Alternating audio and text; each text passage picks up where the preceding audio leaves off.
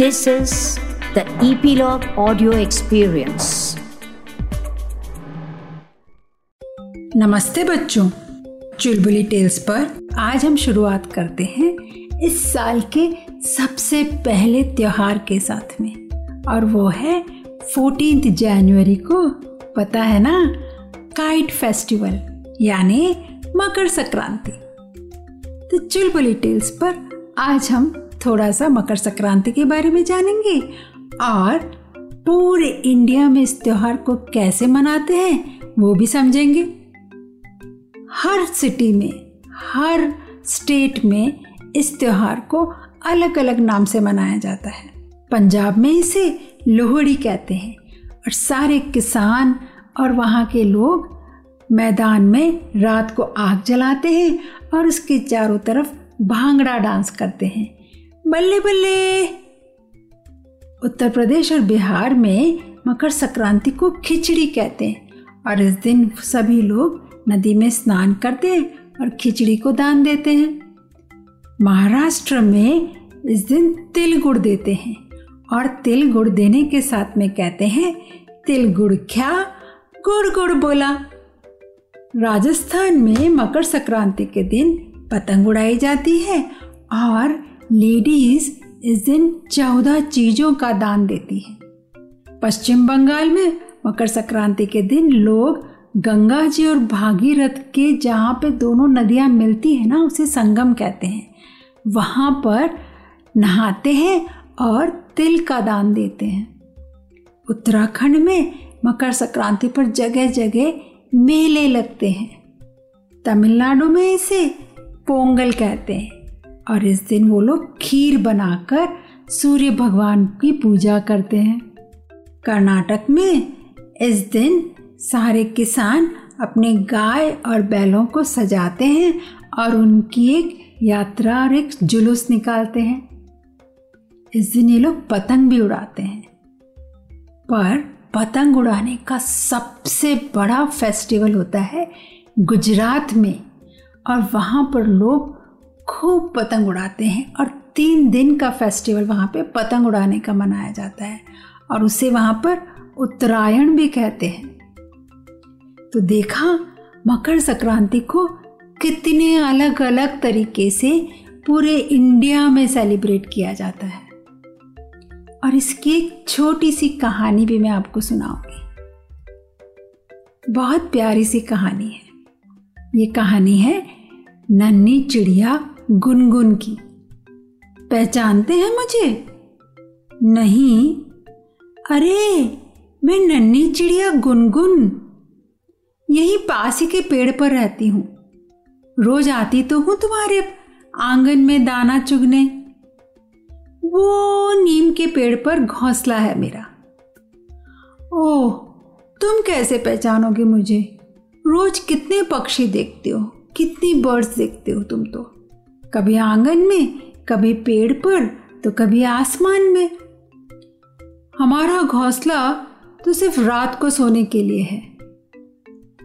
घास और तिनके का बना घोंसला होता है मेरा, पर उसमें कोई सामान नहीं है। न टीवी, न अलमारी और न ही खाने का टिफ़िन।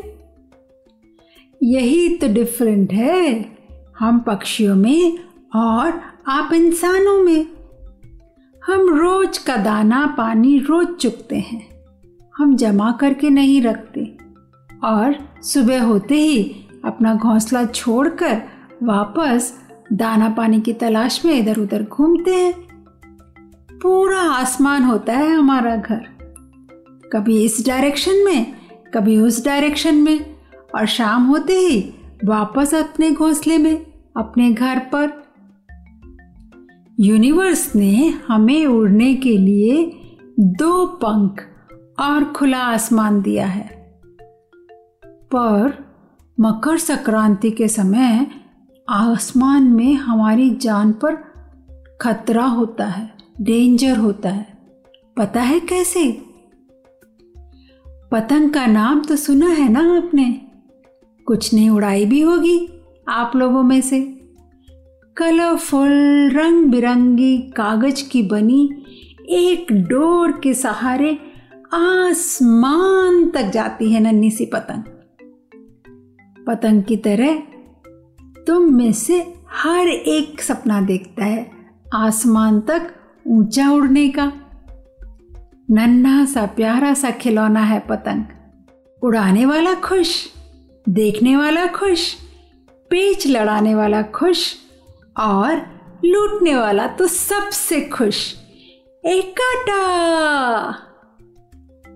पर आजकल पतंग की डोर, जिसे मांझा कहते हैं, वो हमारी मौत का कारण बन रहा है। हमें उससे बहुत तकलीफ़ होती है। मांझे को पक्का बनाने के लिए लोग उस पर कांच का चूरा लपेटते हैं। प्लास्टिक का मांझा भी काम में लेते हैं।